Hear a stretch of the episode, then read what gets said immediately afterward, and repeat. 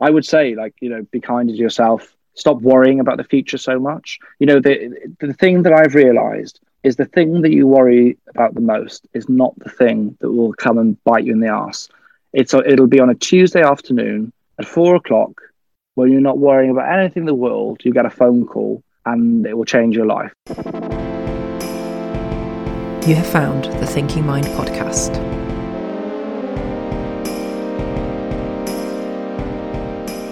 Today we have with us arguably one of the UK's best known doctors, Dr. Alex George. Dr. George is a medical NHS doctor, well known for featuring on Love Island in 2018. Following the show, Alex has become a leading voice in mental health and uses his platform to make health and medicine more accessible to millennials and beyond. Dr. Alex is the UK government's first youth mental health ambassador. He launched a campaign requesting the UK prioritise mental health amongst children and adolescents. He's also written a book, Live Well Every Day, with the intention of helping people achieve their best health and lifelong well-being.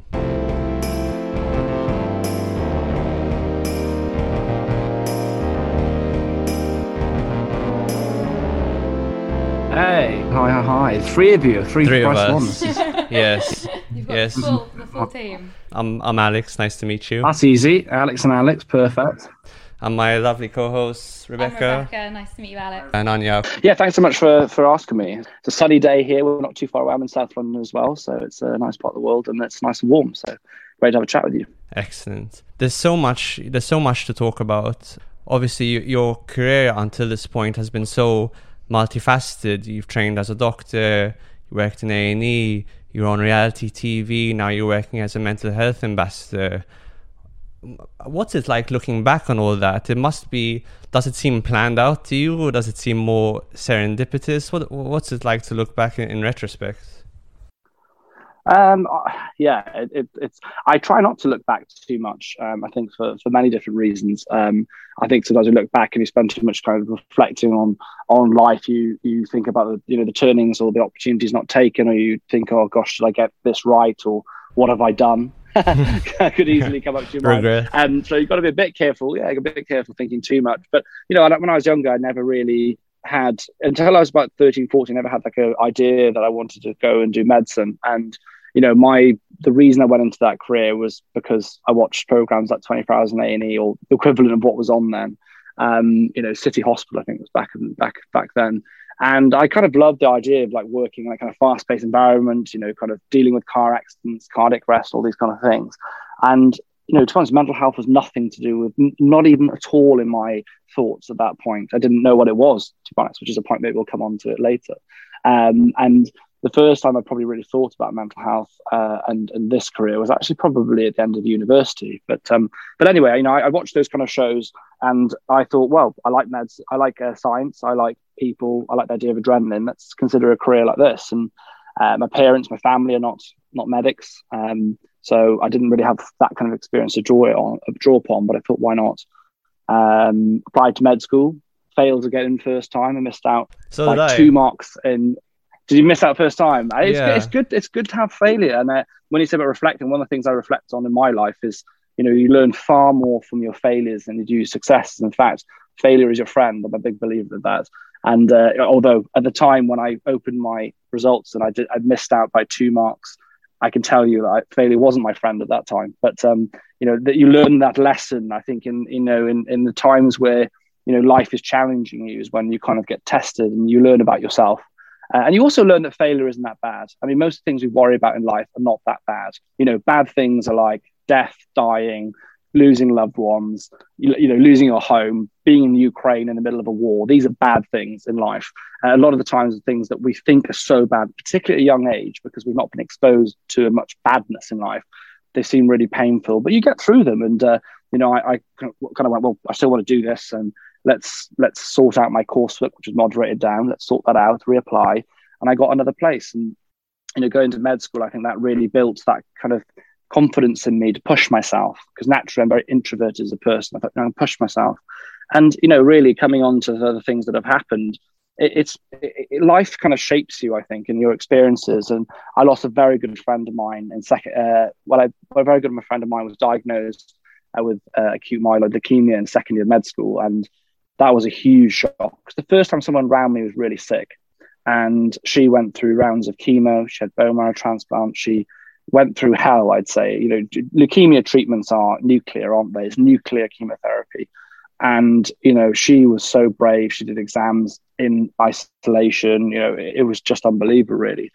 And when she came out, you know, she first thing she did was ran a marathon to raise, raise money for leukemia and all this. And then, and then sadly, she got, it came back. She had a, recur- a recurrence of disease and she was given like two weeks to live. And at that time, when I kind of said goodbye to her, she said to me, Alex, you're someone who is uh, introverted, and sometimes and sometimes you you know you do shy away a little bit from from just pushing yourself, like you're going outside you outside your comfort zone, and she said, you know, say yes to things, give things a go. Like I'm at this time in my life now where I, I have all this stuff I want to do, but I can't. And when uh, Love Island approached and said, "Do you want to go on this show?" I was like, "No way." And one of my consultants was like, "Come on, A and E consultant Lewis I was like, "Come on, come on, go and do an interview." And it was one of those moments where I genuinely, as cheesy it sounds, I was like, "What would Freya say?" And I was like, "Oh, go on, I'll go for it then." And, and it just happened. And then when you come out of that show, you've got a question, you know, and you've got to ask yourself, "What am I going to do? Am I going to go to clubs and do PAs, sell Boohoo products, you know, all this kind of stuff, or do I stick to what I know?" And it was scary because imagine at the time when I came out, there's only a handful of doctors online I had the second or third biggest following in the world amongst medics. It's quite a scary thing to kind of deal with. You know, no one, you don't get trained for that at med school. you know? Yeah. yeah. Um, uh, although med school, they probably wouldn't advise you to go on Love Island. To be fair. But anyway, you came out of this situation. You know, I was like, oh right, so what do I do with this now? And uh, and I thought, well, like, first of all, I'll go back to A and E because what I know, and secondly, I'll just kind of talk about things I care about on my platform and I, I try I, I, try not to plan too much in life. I want to just kind of go with the flow. And I think if you try and have too rigid a kind of mindset about where you want to go, I think you might miss opportunities. You kind of it, you then it might also be disappointed about where you end up. Like I kind of treat, try and take each day that comes. I have goals within my role and what I'm doing now, but I don't. I try not to be too fixed with that. The world keeps changing. I mean, six months ago, would you have said we'd had a war, another world, well, kind of a world war in our continent? We wouldn't, would we? A couple of years ago, would you say there's a pandemic, like we'd ever live through a pandemic? You wouldn't. So I think that flexibility of mindset, and that's why I go back to what I said at first. I think not being too reflective and looking back too much is important. And equally, not looking at the future and fearing too much because who knows what's going to happen. You seem quite grounded and down to earth, and I suppose people have had your experiences it's so easy to get swept up by it and i imagine it's so mm. so t- seductive. We live in a time where everyone wants to be famous you know everyone has this dream but when you look at famous people and the things they go through i'm thinking about people like johnny depp and amber heard for instance. Now you see the toll that decades of fame have have have taken on them. What was it like for you? Because i imagine love island was quite a enclosed environment, right? You didn't mm. have contact with the outside world. Mm. So even though on some level you knew you were being watched, I suppose it wasn't that it wasn't that obvious, it wasn't that overt. But then you come out and all of a sudden I remember what it was like in 2018. Mm-hmm. Everyone was watching that show. I was watching that show. It was nuts. Oh god. What was it like? I was hoping you hadn't seen it. What was it like coming out? You know that transition. I was incredibly naive going in. I think I was very naive. The, the, year where I went in, it wasn't that big the year before. There's a couple, it wasn't that big. It really, I, I went on honestly, and I said to consultants, look, because I did a JCF year, did F1, F2, did a JCF year. I finished my JCF at that time. I said, look, I'll be away for a couple of weeks, then I'll come back and work it out. I'll be away two weeks. And I thought, you know, I'll come out. It's a lovely holiday of two weeks. It'll be a laugh and I'll come back. I didn't think I was going to be on there for the whole show or I'd come out with millions of followers. I mean, I didn't have an agent. I was the only person went on there without an agent. But everyone was going, oh, Alex, how many followers do you have? They'd say, oh, like 50,000. I got 200. 200. They're like, oh, 200,000. I was like, no, I've got 200. 200 followers. They thought, they were like, are you serious? And I was like, yeah, I, I and I was like, no, I, I don't have that. So when it came out, it was an absolute shock. It was a real shock. It, it, fame. It, I don't know how young people, like, a bear in mind, I wasn't that young when I'm 27 then, and I'm 31 now.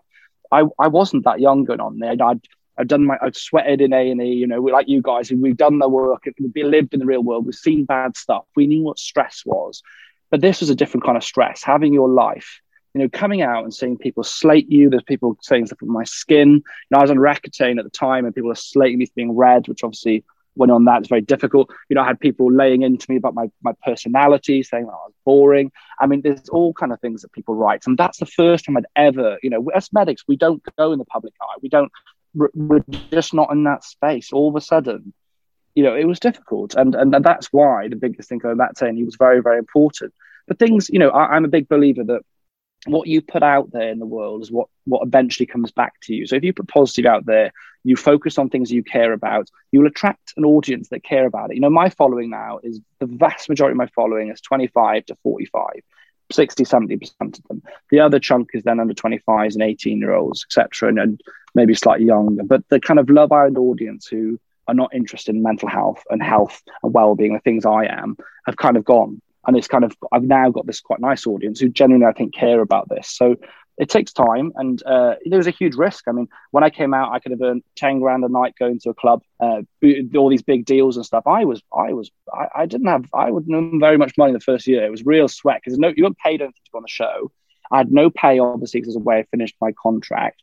And I came out and I was saying no to all these deals. It was stressful and it was a risk because ultimately I could have ended up in financial difficulty.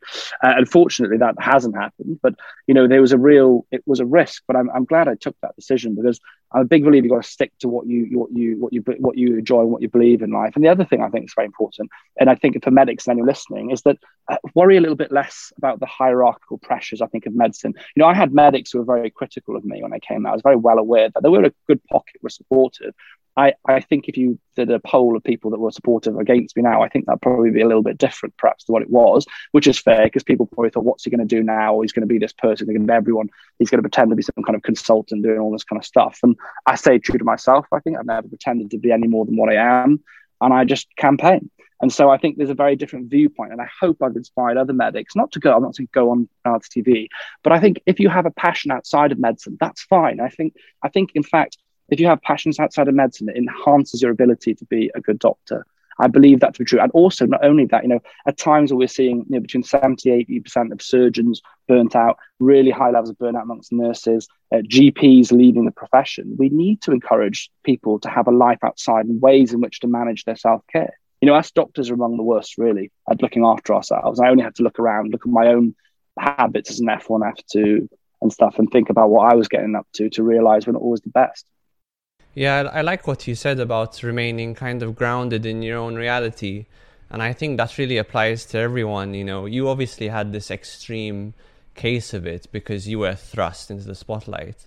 But really, I think the struggle that I see most of us having is all of the distractions, be it other people, the media, popular culture, even sometimes our own distracting thoughts, our own distracting emotions are all taking us away from our own value system. You know, one of the things you can do with good psychotherapy in the process of self discovery is actually discover, like you said, what do you actually care about, you know, in life and what do you want to move towards? And then the more you cultivate that, it's such a reliable compass because it's like it's such yeah. a good personal, you know, north star. Well, it's just developing that you know that developing I talk about when I go to schools. Like the first stage before you even think about well-being or whether you're struggling or where you're at is having self-awareness. Without self-awareness, you, you're not going anywhere. Without self-awareness, you can't develop purpose. You know, and so it's that having starting point. It's something I've had to learn over the years. Is kind of you know, and I guess it's that point around emotional literacy as well, as being able to kind of vocalize and explain that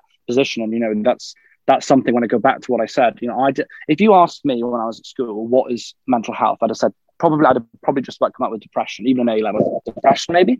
Uh, you know, and, and I certainly wouldn't have come up with positive uh, connotations with mental health.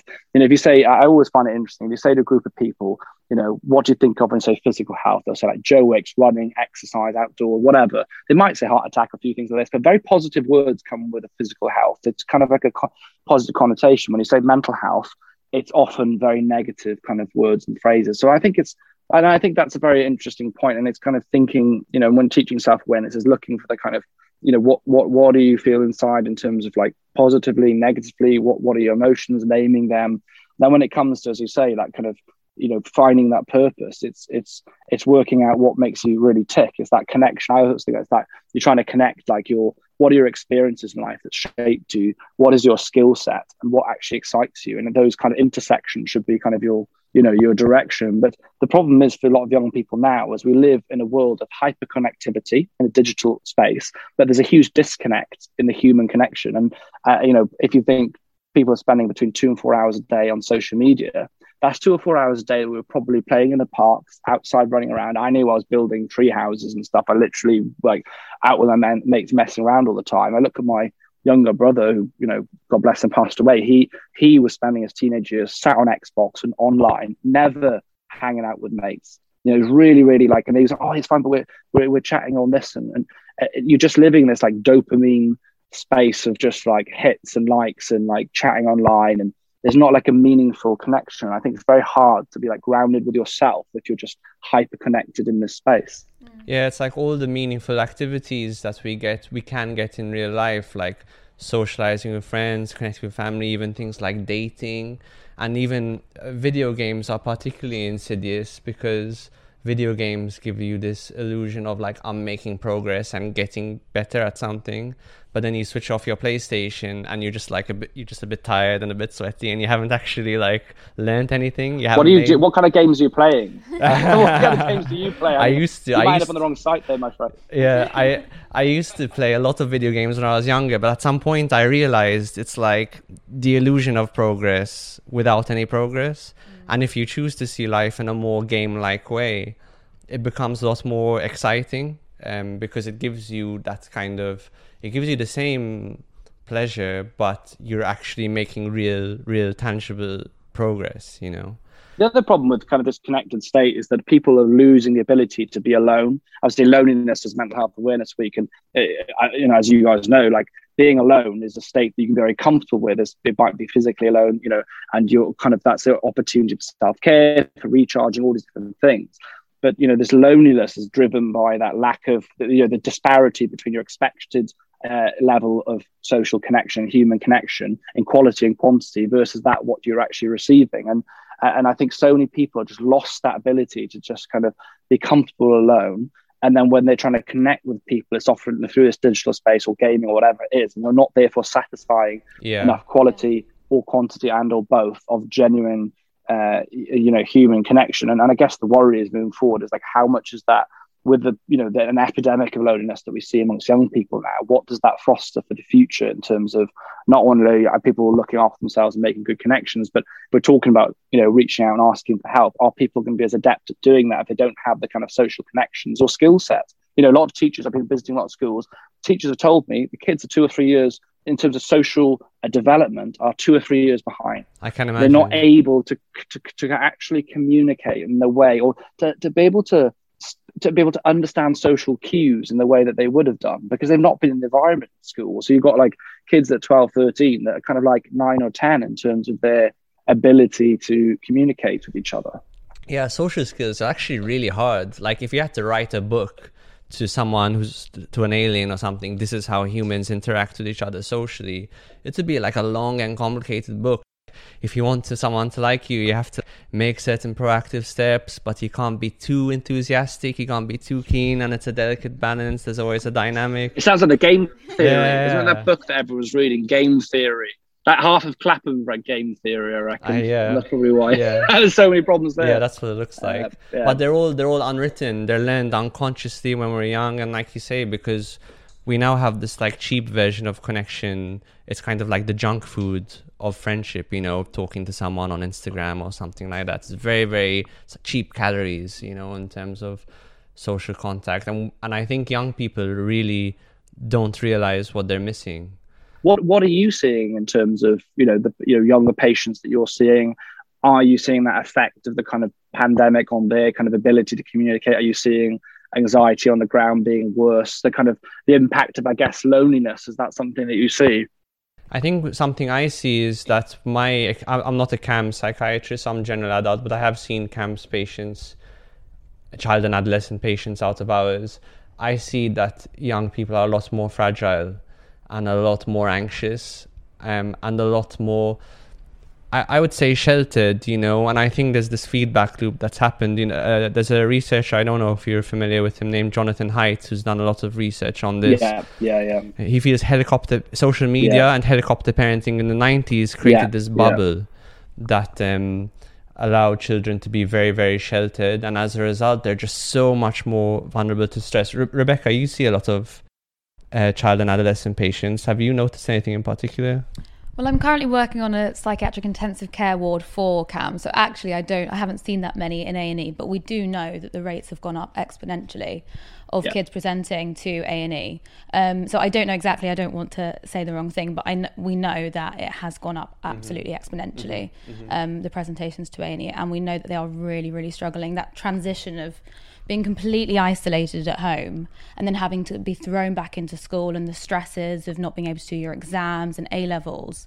Um, yeah, really, really has has been difficult, and especially those who have autism, ASD, have really struggled going Yes. from being in their known environment, um, you know, day to day life pre-pandemic, and then the pandemic hit, and either they've they've actually coped very well in that bubble at home during the pandemic because that was a secure environment, and they've struggled going back to school afterwards, back into the unknown, or the opposite during the pandemic, they really struggled because home wasn't a secure environment for them, um, and then they haven't been able to cope coming back either. So either way, yeah, it's been it's been really really hard for kids.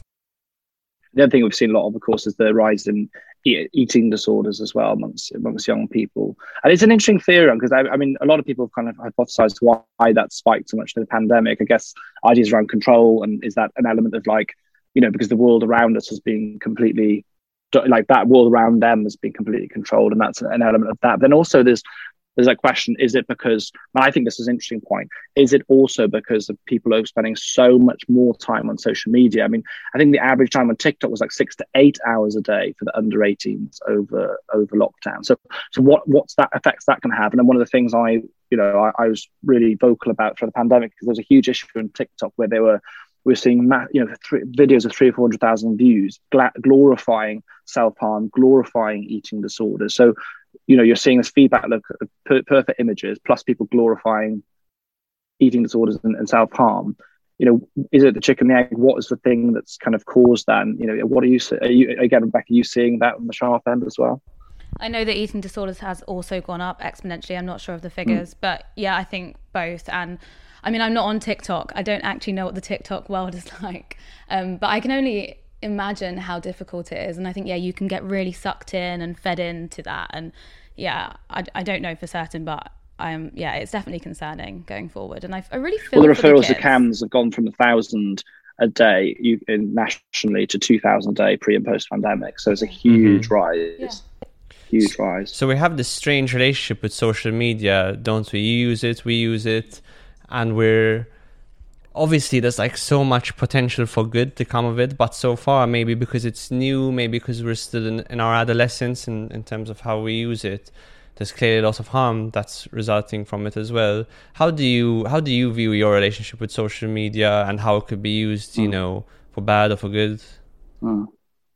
Well, it's interesting because I had this conversation with um, Professor Vikram Patel, who's like one of the global leads, like global mental health, and we were talking about this. And there, there is many studies that show it's harmful as it is beneficial, and vice versa. When you speak to certain individuals and groups, and even those with extreme mental illness, some say, "Well, it's terrible." Others say, "Well, it's my form of connectivity. I've got extreme anxiety. I don't feel that I can go and connect with people in person. It gives me a sense of connection and purpose." So it's very mm-hmm. hard to pin that point is it good or bad? And I think the better question is how, how can we use it for good and how can we negate some of the bad effects?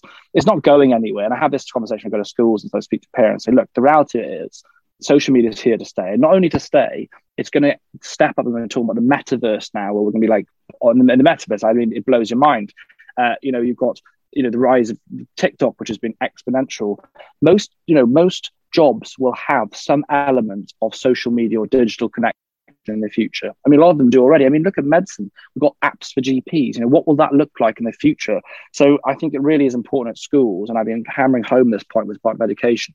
We need to be educating children on how to use social media safely okay, from a very basic concept, but also you know, how to utilize it for your creations, your, your, things that you enjoy, and also your career. And very importantly, how to protect yourself and how to recognize the harmful effects. So understanding how algorithms work, understanding that, you know, the, you know, how to spot signs that people are like editing photos and maybe how to look out for fake news. Fake news has been a big issue, the Ukraine war, of course, as well as throughout the pandemic.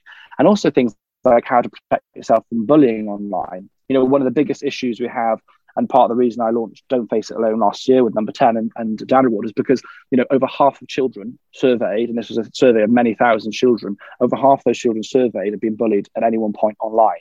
You know, when I was at school, I was picked on a bit and bullied a bit in school at one point, but I was safe at home.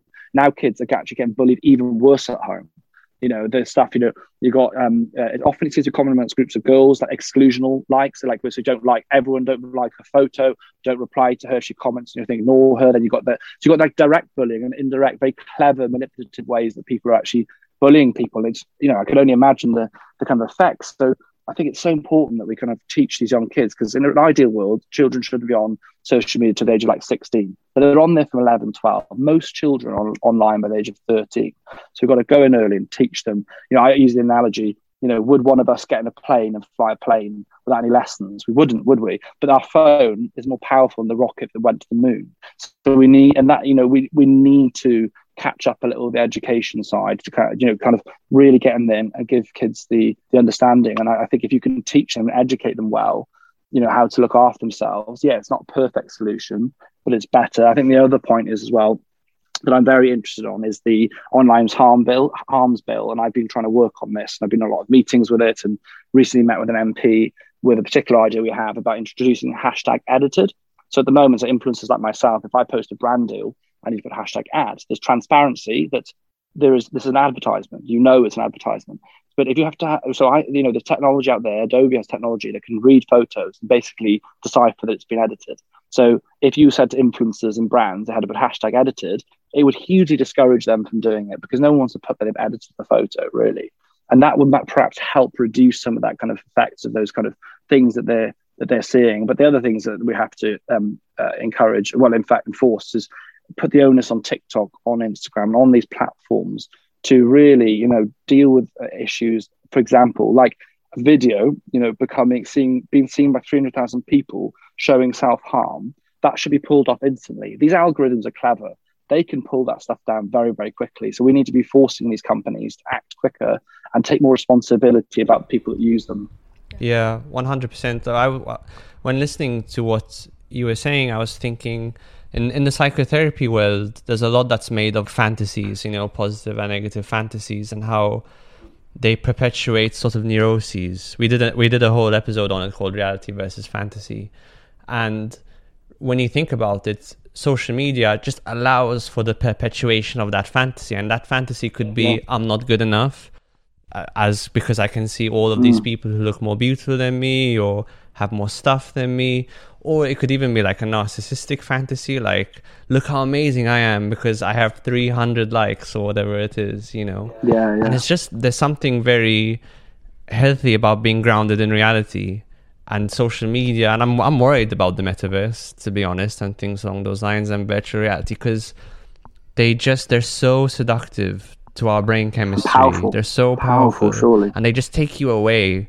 from what's actually real. You know, when you think about activities like like activities like playing a musical instrument are great because like a piano won't bullshit you. A piano will tell you when you're when you're fucking up. You know? when you're shit and when you're not. Yeah. Yeah. If I play, it's just like if they if it doesn't tell me, everyone else will. Yeah, exactly. piano. Or you go on a date with someone, you know, you're gonna know if it's going well or not. There's no, there's no, there's no fakeness in that. But technology allows for the construction of this this um, fake world. But some something I'm curious about is so so after Love Island, you've decided that you want to pursue these things that are valuable to you. And, and incidentally, your, your journey reminds me a lot of Chris Williamson, I think, who was also on Love Island and he has the mm. podcast Modern Wisdom. I'm not sure if you're familiar with him. Uh, Chris Williamson was he on Love Island? He was, but like eight, the, I think the original Love Island or oh, like maybe. season one or something. Oh yeah, yeah, yeah, yeah. But he has this amazing podcast called Modern Wisdom. So for him, it's the pursuit of ideas, right, and and philosophy. Mm. Um, but what what was your motivation specifically to get involved in mental health rather than public health in general or, or mm. something else? I think uh, again, I think life leads you in a certain direction. I, I really struggled in the fourth year of med school, and I I basically went from being quite a happy guy that enjoyed my studies, would have had a very normal university journey, to uh, basically my fourth year. I, I was based at um, Peninsula Medical School at the time, so it was Exeter, Plymouth, and Truro, and I was doing my fourth year placement down in Truro. And basically, I was isolated away from my friends, my girlfriend at the time, and I went into a, really weird space where I, you know, looking back, I had uh, mild to moderate depression. So I stopped having interest in my studies, was sleeping well, wasn't exercising, wasn't getting uh, getting outside, wasn't kind of making effort to see anyone, and I got myself into a real rut. And um, I thought, oh gosh, I can't speak to med school because they'd be like, you, you can't look after yourself, you can't be a doctor, right? That real fear. I was like, I cannot talk to them, I can't see the GP, he'll report me to med school. Um, and so it kind of got worse. And eventually I, I spoke to my mum. Uh, you know, mums are often good source of advice. And I rung her and she was great. I mean, she's not, as I said, not a medic, she worked in a bank. And she said, Alex, you're, you're not really doing anything that's conducive with feeling happy, with feeling well. I had a bit of like a light bulb moment. I was like, God, she's right. I literally, you know, I'm not doing anything that's really helpful for how I'm feeling. And we had an idea of doing thought of the day every day. We discussed my thoughts and feelings. We kind of talk about some of the negative things I was thinking and try and work them out. Um, I agreed to go for a walk every morning. I made a plan for more movement, so a bit of exercise. I started cooking my own meals. I went to bed at 10, got up at 7, and I started calling a different friend. I made a rule where I call a different friend every day to chat to them because I wasn't around them. So chat to them each day. And after about six to eight weeks, I was a completely different person. It really made a huge difference. And the two things I came away thinking about after that was number one, the stigma's horrendous because I literally was like, I'm not going to the GP. I would have not gone for anything, uh, which I think is awful and very sad. And just secondly, be, just because of the shame, med- my shame and fear I'd be kicked out, the fear of actually being uh, discriminated against because of it. And that's a very, I think medics are very, I speak to a lot of medics who still think they're going to get discriminated, especially in things like surgery or whatever, where it's very like apply to the next level, apply to the next level. I think, oh, I'm not going to, if there's a, a, little bit of weakness in you, they're like, no. So there's a huge, it's still a huge problem. Uh, and I was really worried about that. And I thought that's a real shame that I felt that way. And also, as a fourth year med student, I never clue to look after myself. I did not appreciate, or understand well-being at all. I just like I'd completely got myself in this mess without any kind of awareness. I had lacked that self-awareness. So I looked back and thought, well, why did I not know this stuff at school? Why was I not taught this stuff? I didn't. I wasn't able to even like be aware of myself or what was going on. And then if you fast forward to, um, I did my King's year and went on to Lewisham to do F two. Um, and in F two, I did my A and E placement, which I then stayed on in. And I was actually shocked about how much mental health we see. And what I was really shocked about is not just like, say, you know, when you see a lot of mental illness that presents, but how much stuff was there that we saw like, physical illnesses that had an underlying mental health cause. And I'm fascinated by that now. So if you look at, you know, someone comes in with an MI, okay, you chat to this guy, he's had diabetes for X number of years, uh, and you dig back MI and say, a heart attack for our non-medical. yes, sorry, yes, sorry, that's we're psychiatrists, do, you know, we don't. Yes, sorry, medical no, terms kind of go right. Come off it, uh, come off it. So yeah, heart, heart attack, and you worry, you know, uh, sorry, they had a heart attack, and then you find out that they had diabetes for several years. Then you dig back and find that they've been overeating for many years to deal with their stress and their overworking and these things. And you find out that actually there was really at the root of it, there was a mental health issue or illness that might have actually propagated physical, you know, um, physical a physical illness. So we almost see this heart attack in the front of us without thinking actually what else what has led to this. I know what could we have done earlier in that person's life to change that. And I look at what how I was in in fourth year, and actually sometimes even now when th- things are tough, I overeat when I'm stressed. In the fourth year, I was eating terribly, I was putting on weight. I was eating, I wasn't giving my body nutritious food at all. And if I'd have done that for 20 years, I could end up with a heart attack. But the problem was that I had a mental health issue at that time. So when I came out of the show, I, I, I because of my personal experience, because of that, I was really, really keen that we educate people. I actually went straight after the Love Island. I went 2018 on World Mental Health Day to speak to Theresa May at number 10 about increasing education at schools. I didn't have the response that I really wanted at that time. Then the pandemic happened, and there was obviously everyone's focus on mental health. And you know, my own personal experience, you know, as I said earlier, I lost my brother to suicide without any warning. And you know, again, he didn't talk to anyone, so one can only assume that it was a significant stigma where he felt he'd rather make a permanent decision or permanent solution. He'd rather take a permanent solution to a temporary problem than than actually speak to someone about it. Okay, so uh, it, it, to me, it was like, well, I have to do something, and that's why from there. I spoke to anyone that would talk to me, and I'm not an ex. I'm not. You guys are psychiatrists. I'm not an expert in mental health, but I was like, right, I've got a big platform.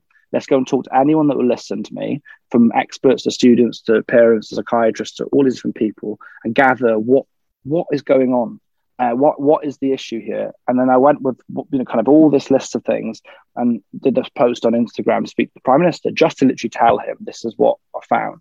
And you know, number ten reached out and it was it went viral campaign by accident really. And um, they said, look, let's let's talk. One thing led to the other, and they said, why don't you come and sit not with government? I'm not I don't not work for government, but in a voluntary role and help you know kind of steer and talk with you know government, the NHS, charity sectors, you know, to kind of be that kind of voice, I guess, and use the platform to a destigmatize and run campaigns, which we've done a lot of, but also try and work on things like funding.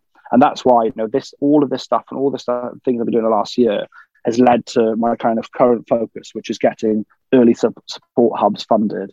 And I'd, I'd be interested to hear what your opinions are. But from what I've heard speaking to Claire Murdoch, head of NHS England with the mental health, Adrian James, you'll obviously know from, from the Royal College and things. A lot of these experts are in agreement that we have to kind of change this model of provision of health when it comes to mental health in this country. Like it feels to me that CAMHS is designed for a certain percentage. You know, adult acute services or community services were designed for a certain percentage of people. You know, not for everyone. You know, like I think it was last year, hundred thousand referrals to CAMHS were rejected in England. Uh, and that's not clearly because people in CAMHS don't care. You know, children's mental health, they, they clearly really care.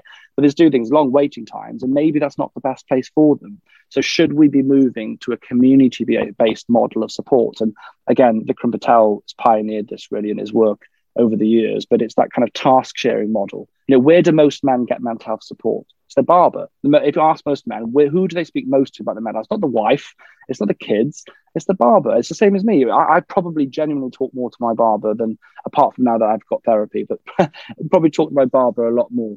And so I'm excited about early support hubs because the idea of having a place within the community, uh, a youth setting led by youth workers with wraparound support that you walk in that referral. It's very much youth led. You're integrating educational and career advice, sexual health support, um, psychological support and, and counselling when needed, but also integrating things in the community. So having uh, uh, sport, music, you know, all the different things that bring skill sets from that community together. And obviously, you've got to allow for that to look different in Birmingham to what it will be on the coast, because you might utilize surf therapy or whatever. And in Birmingham, they might bring together some of their culture or whatever to, to kind of do it. But I'm really excited about it. And that's why you know, I wrote to the Prime Minister. I've been campaigning almost campaigning for almost a year with this, uh, with the Coalition for Mental Health. But I'm meeting the Prime Minister next week, actually, to talk to him about this directly after writing to him uh, and calling for them to fund it, really. And, I, and I'm determined, you know, if I can do one thing in my role, it would be to, to get these funded. So yeah. I'd be interested to hear what you think about that kind of early intervention model and that community based model versus maybe what's traditionally uh, there now.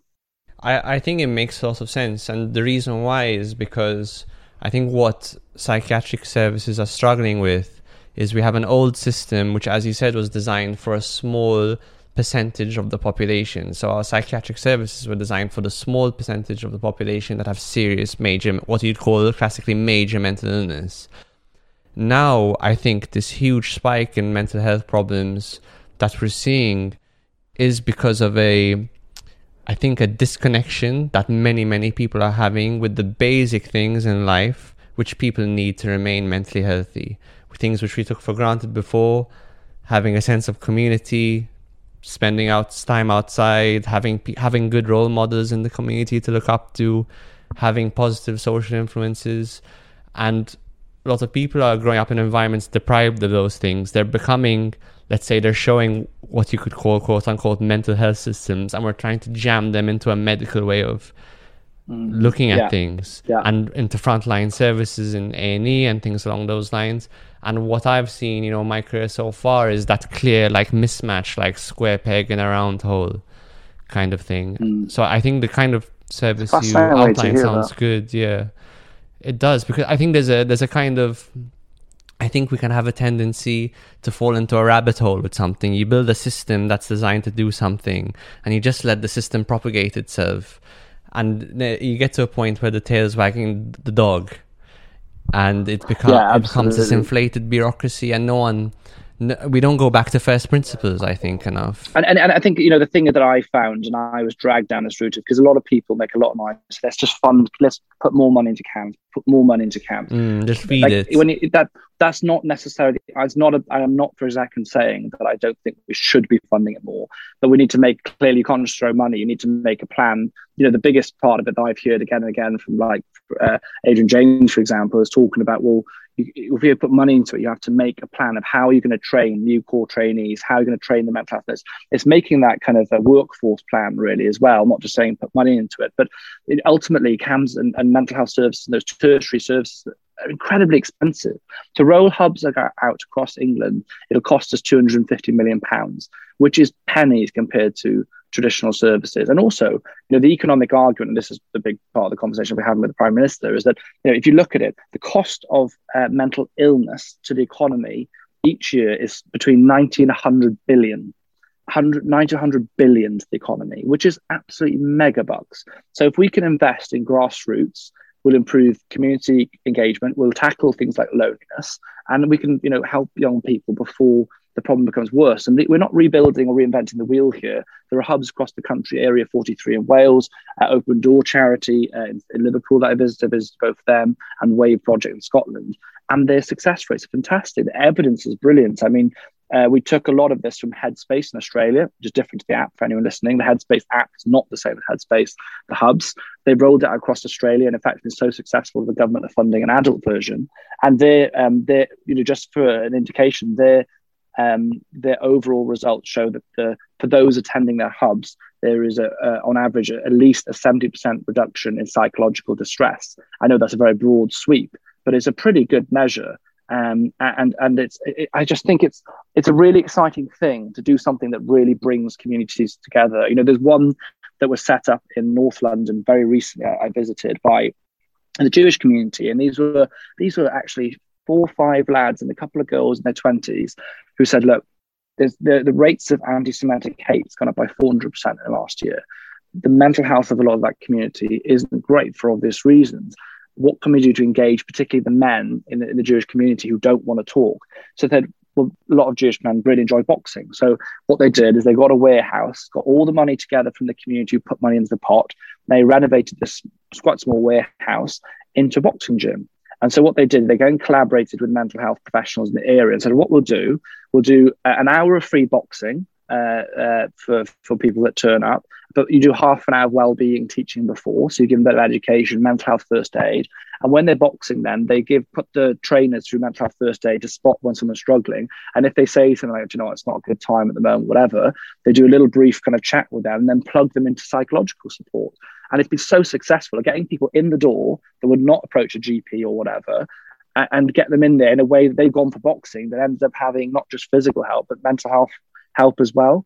And I think that's what's exciting is tailoring things to communities to engage people. You know, again, I was at uh, number 10 uh, a week ago and we had, I forget his name, but he's one of the leads in uh, public mental health.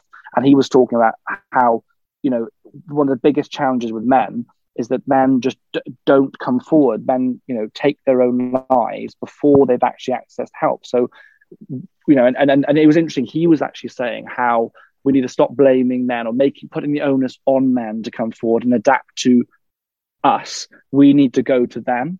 And I thought that was an interesting point. He was kind of saying that these people have been ingrained all their lives not to talk. Big boys don't cry. Get some balls, whatever. You know, get up, whatever. Get on with life. And you're asking them to come forward in a way they're not comfortable. Let's find ways of engaging them in the way that they are. And I thought that was Yeah. an interesting point. To really, and even the way the way you would engage men is different to women, right? Because they women, I think I'm I'm generalizing a bit, but women are more inclined to um, get together and actually talk about how they're feeling, whereas men need an activity, like a shared activity, and then as they're doing the activity, they're like, oh, you know, things haven't been going so good lately, you know. it, it's. I mean, it was a brilliant idea, and again, this uh, that was brought up in this meeting, and I thought it's just what like an obvious but a great idea. That there's, um, I think it's on the south coast, and they call it the workshop, I think, and they literally have a workshop, and they got a load of wood in the workshop with tools, and basically the men get together in the area, the retired men or men in their fifties often come together, and they build stuff. And when they build stuff, they talk. They're having, they're doing something creative, which is great. They're doing something active, and then they're talking. And again, they put, they have leaders with that group who kind of again spot someone particularly struggling and have that way of either counseling each other, but and talking and have that level of engagement. But also, you're kind of plugging them in. If someone does need that extra bit of support, you're using that as a medium to kind of convert that help. And I think that I just find that kind of well, exactly you said earlier. A lot of what we're talking about is basics, isn't it? All humans need to sleep, eat, have social connection, a sense of purpose, a bit of exercise, and get outside in natural light. I mean, again, if you're spending two to four hours on your phone, sat in your room, you're not outside. You're not you're not connected with the world. You know, not connected with nature, and that's kids are just losing that so much, and it, it's quite sad. There, there's so much in what you've said that um, is just fascinating. I hope I hope we can carry on um, exploring. I guess I was wondering in your work in government, we've spoken about men, women. What kind of conversations are you having? I guess about like kids who are might be LGBTQ or non-binary adults, because I think suicide rates again are tragically high there. Um, and rates of mental illness. Uh, yeah, what I guess what what's your feelings on how to help? It's it's a, it's a huge issue. I think minority backgrounds is, is, has been a really big issue, and we had um, uh, Elijah, who is I actually posted on my feed about him. He was um, what honestly was articulate. He was 18, and he spoke in a way that and articulated uh, this conversation in a way that I don't think I'd have ever done that age, especially in the setting set in number 10. Uh, and, and it was exactly around the point, not just for LGBTQ plus uh, non-binary, uh, but also for those that are from uh, black, black Afro-Caribbean, black backgrounds, or from you know uh, Asian heritage. The conversation can be very different or difficult around, around mental illness. And when I've been at universities, I've really noticed a lot of questions I get from students from those backgrounds about how do I talk to my parents? How do I actually engage people in my community about this? Uh, and I think a big part of it, again, has got to be getting leaders and people just kind of set the example from those communities. One, I went to the University of Leicester and they had someone designated from LGBTQ plus background to actually work on that community in terms of engaging them in their mental uh, health. And I think that's got to be that but it kind of goes back to what I said earlier. I think we need to stop on this approach of like we'll set up store, people come. We've got to think about how to actually engage people from these communities in a way that they're comfortable, not in a way that we're comfortable. Um, but it is something that's definitely is part of that conversation. I guess when we roll the hubs out, I, I, I think it's very important. It's something we're very, very conscious of that we're not in a way excluding people uh, is vital. We want to be inclusional. But I don't think we, you know, we, I don't think we all we don't have all the answers at the moment, and it's something we're all constantly learning. I mean, I, I'm I, I don't know. I said I was, I'm going to do a start a public mental health masters at King's actually from September, so I'm kind of going on to kind of develop these things myself. And one of the things I'm that one thing I want to kind of focus on in that is particularly because I don't think many people have really thought put that much time into. I might be completely wrong, but I don't think something that's really been thought about in a public health sense is about how we particularly target those groups that are hard to reach you know and, and I, I, think that's what we need to maybe spend more time doing. It's like well if we if people are dying in this sector and they're not coming and they're dying tragically before we even get a chance to speak to them or talk to them or help them why is that the case and how do we engage them? I think that's that's a really interesting space I'm I'm glad what you said about as well in terms of um, like other ethnic backgrounds. It's a conversation that we've had before as well on the podcast. You know, kind of the the the rates with which we manage to reach black men for therapy, for instance, and it's not that. Uh, you know, it's not that they don't want to go into therapy, and which is, I think, sometimes something that gets said, but it's that for whatever reason they're not being referred or services aren't reaching them, or perhaps, like you say, we're not managing to engage people in the right way. Um, so yeah, I hope if we can get to, like what you're saying. I think that cultural side is very difficult. It's very difficult because um, you know, and I'll tell you something. We when we made, made the doc, BBC documentary, our young mental health crisis. Uh, we deliberately tried to approach groups from from from all sorts of backgrounds. Now we did have um, uh, we did have a participant participant from an LGBT LGBT plus oh gosh background. Um, apologize. Uh, um, but we did what we couldn't do, and we really struggled to do, was get someone from an ethnic minority. Or I think we had one person actually an ethnic minority, but we really struggled to get people to talk. And you know we've got to work at why why why what is it particular pressures on them not to speak about it what is it that, that makes it so difficult because that was something that really struck me and actually people said you know the show is great but the, the show the documentary was great but where were these voices and it's not that we didn't try we just found it so hard to get them to speak and, and another group sorry to just like lambast those of different groups, but another group that's as psychiatrists, you know, we see more conversations about public mental health taking place. But one group which seems to be left out is that kind of major mental illness group like bipolar disorder or schizophrenia. And these are conditions which I think they're a lot harder to talk about. I think they're the conditions where there is still quite a significant amount of of stigma and shame. And they're what I've had a term I really like for these conditions is invisible illness. And that's yeah. applied to conditions like schizophrenia, but also things like severe emphysema. You rarely see people with severe emphysema because they're at home, you know, and people with schizophrenia, when it's severe, are, are similar. And I wonder if any of your work at the moment is pertaining to people with those kinds of conditions. It sounds like you're doing quite a lot, but.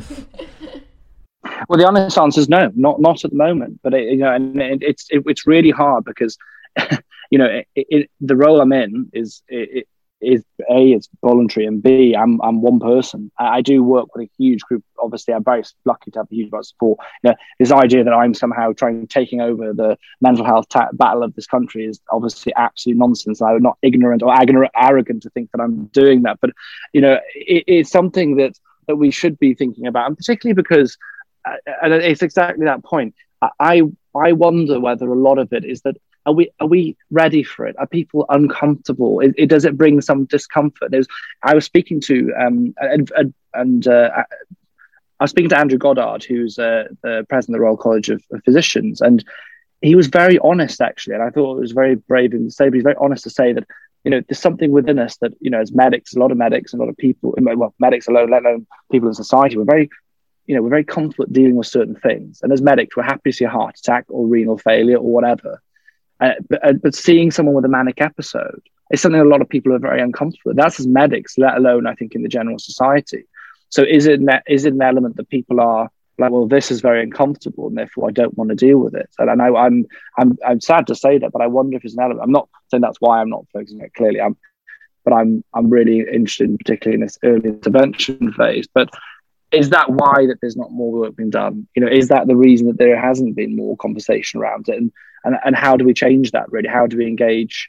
You know, more with politicians and with policymakers and, and, and leaders, I guess, to make sure that we're not forgetting about these people because it's it's it's completely unfair. And I, have actually got one of my consultants at Lewisham. I mean, I stopped working at Lewisham last summer to work on well really to, to kind of focus on this work um, but she's amazing and she she's a consultant an amazing person who, who has bipolar uh, disorder and is an incredible consultant despite that and and and, and manages that condition with, with with medication and she she engages obviously with support services as and when she needs but she's so open about it and i think a real inspiration i think for anyone that, that is living with with with such an illness because she's still able to be top of top notch, uh, an amazing consultant and really successful person. So part of it is I think we do need to make sure we're, we're, we're getting people talking who have it, maybe getting rid of that stigma, getting people talking about it, going actually you're not confined to not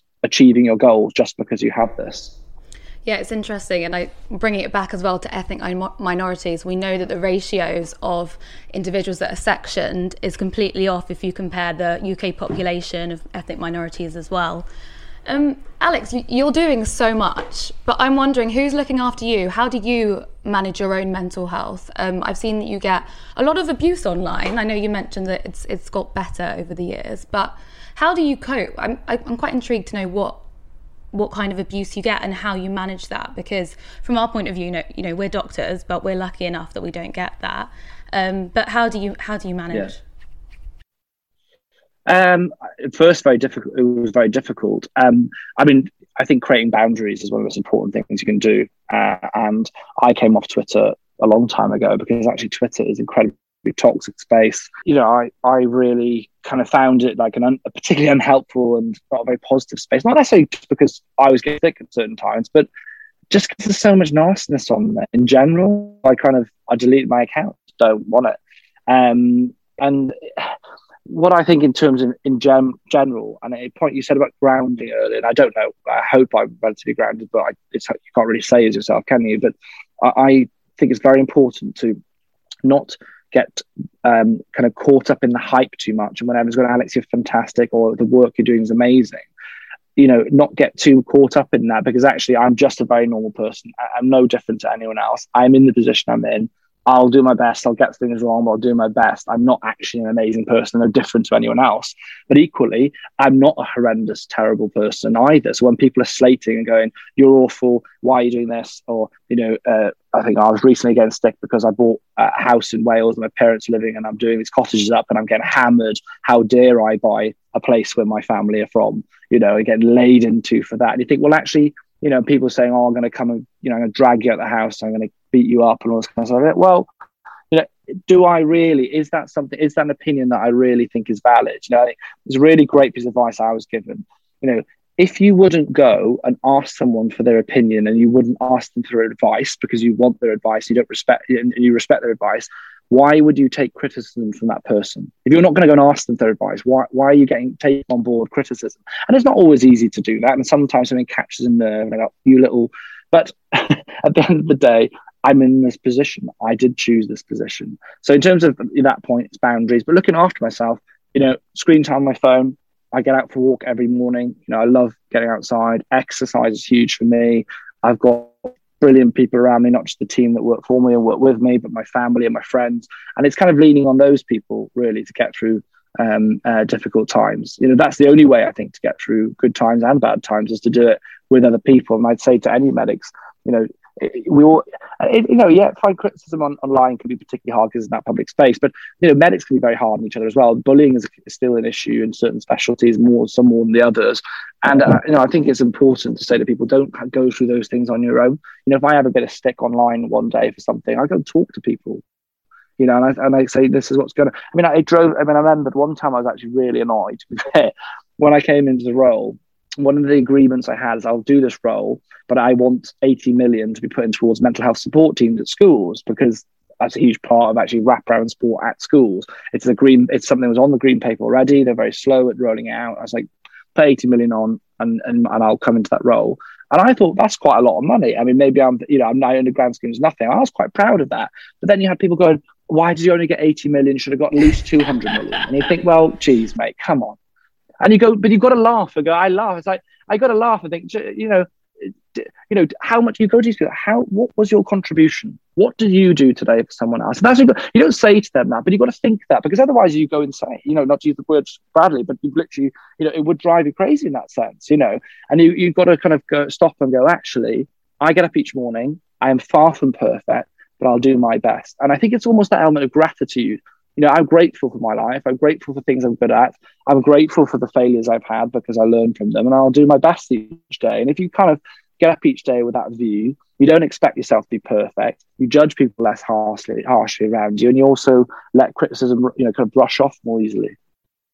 I think people who look at people who are in the spotlight and who are very successful, and there's this illusion that they're cut from a different cloth and as you said, we're all just kind of pretty flawed, doing our best, and some are just managing to make progress and, and make contributions, you know.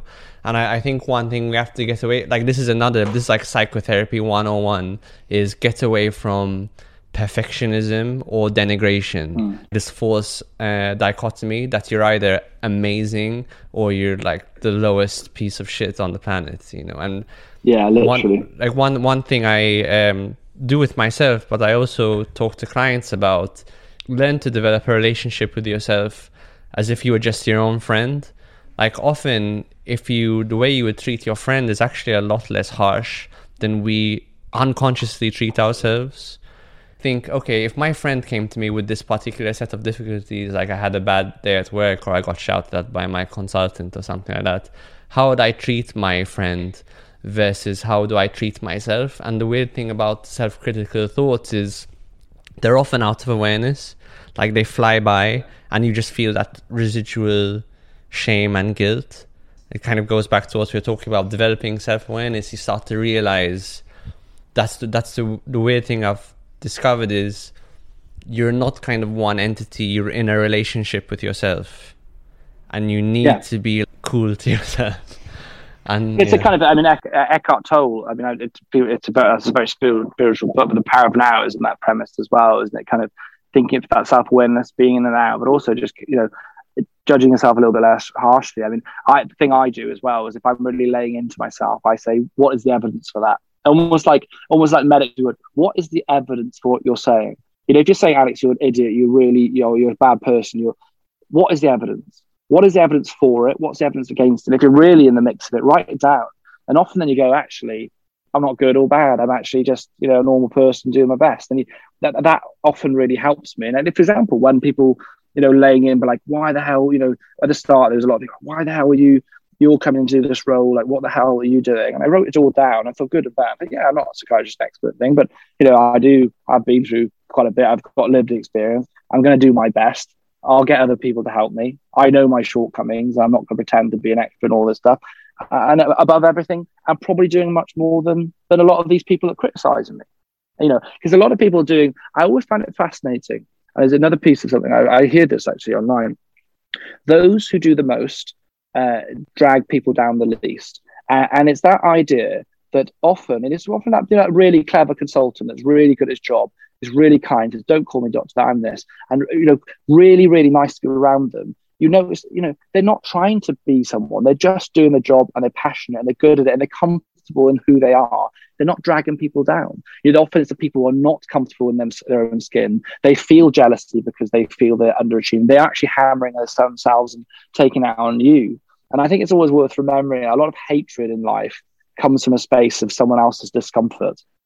It's a minority in their discomfort, you know, and and you can't let that infect yourself. And I think also vice versa. If you find yourself angry or jealous or hatred hateful of other people, you're just performing self harm. The only person that's losing is you. If you're hating someone else, you're losing.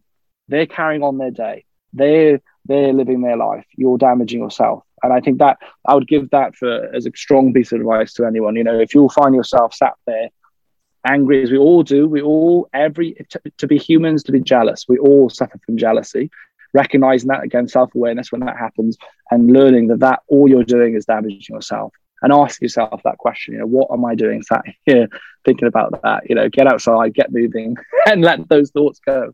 Yeah it's i see it as a mental prison and some people spend their whole lives in that mental prison and i experience that myself. I can have states of consciousness where i feel so generous compassionate you know all the things you'd want to be and some days where you're just the opposite and that's that's okay of course because like you said it's kind of the spectrum of human experience, but it's so important to recognize it and then think, you know, how do I spend the least amount of time in that second position and the most amount of time in that first position. Um, I'm not sure. I'm not sure how you are for for time, but one one final question I had was um, if you had to talk to your your pre-famous self for five minutes and give him some advice, you know, what kind of advice do you think you'd give him? I'd give him a, a, regardless of, of being famous or not. I think it's I am who I am. I don't think I'd like to think I've never changed that. Experiences have changed me, but not necessarily fame itself. But I would say, like you know, be kind to yourself, judge less half, less harshly. Um, stop worrying about the future so much. You know, the the thing that I've realised is the thing that you worry about the most is not the thing that will come and bite you in the ass. It's a, it'll be on a Tuesday afternoon at four o'clock when you're not worrying about anything in the world, you get a phone call and it will change your life. And that's how it happened to me. I worry all my life about exams, about my career. What do people think? What about this? What about what you know? Uh, what if I end up bankrupt? What about this and that, the other? Right. The thing that you don't worry about is the thing that will change everything. And I can tell you that from my own experience. Stop worrying about things you cannot control control what's in the sphere of influence, let the rest just fly, see what happens, and and fearless. Because one day, and again, there's another point why it's very important to be remain grounded. We all come into the world in a very similar way with a few with a few slight uh, differences and we all leave the world in pretty much similar ways as well. So you know live your life. You don't know how much time you got and just enjoy it. Enjoy it as much as you can even the even the bad times. Enjoy it. You are listening to the thinking mind podcast. Thank you so much for listening to this episode. If you enjoyed it please share it with a friend or give us a rating. It really does help people to find us if you find the podcast valuable, why not buy us a coffee to help keep us going? There's a link in the show notes. As ever, we love to hear from you and love to hear what you think. So drop us an email or get in touch on social media. Thank you so much.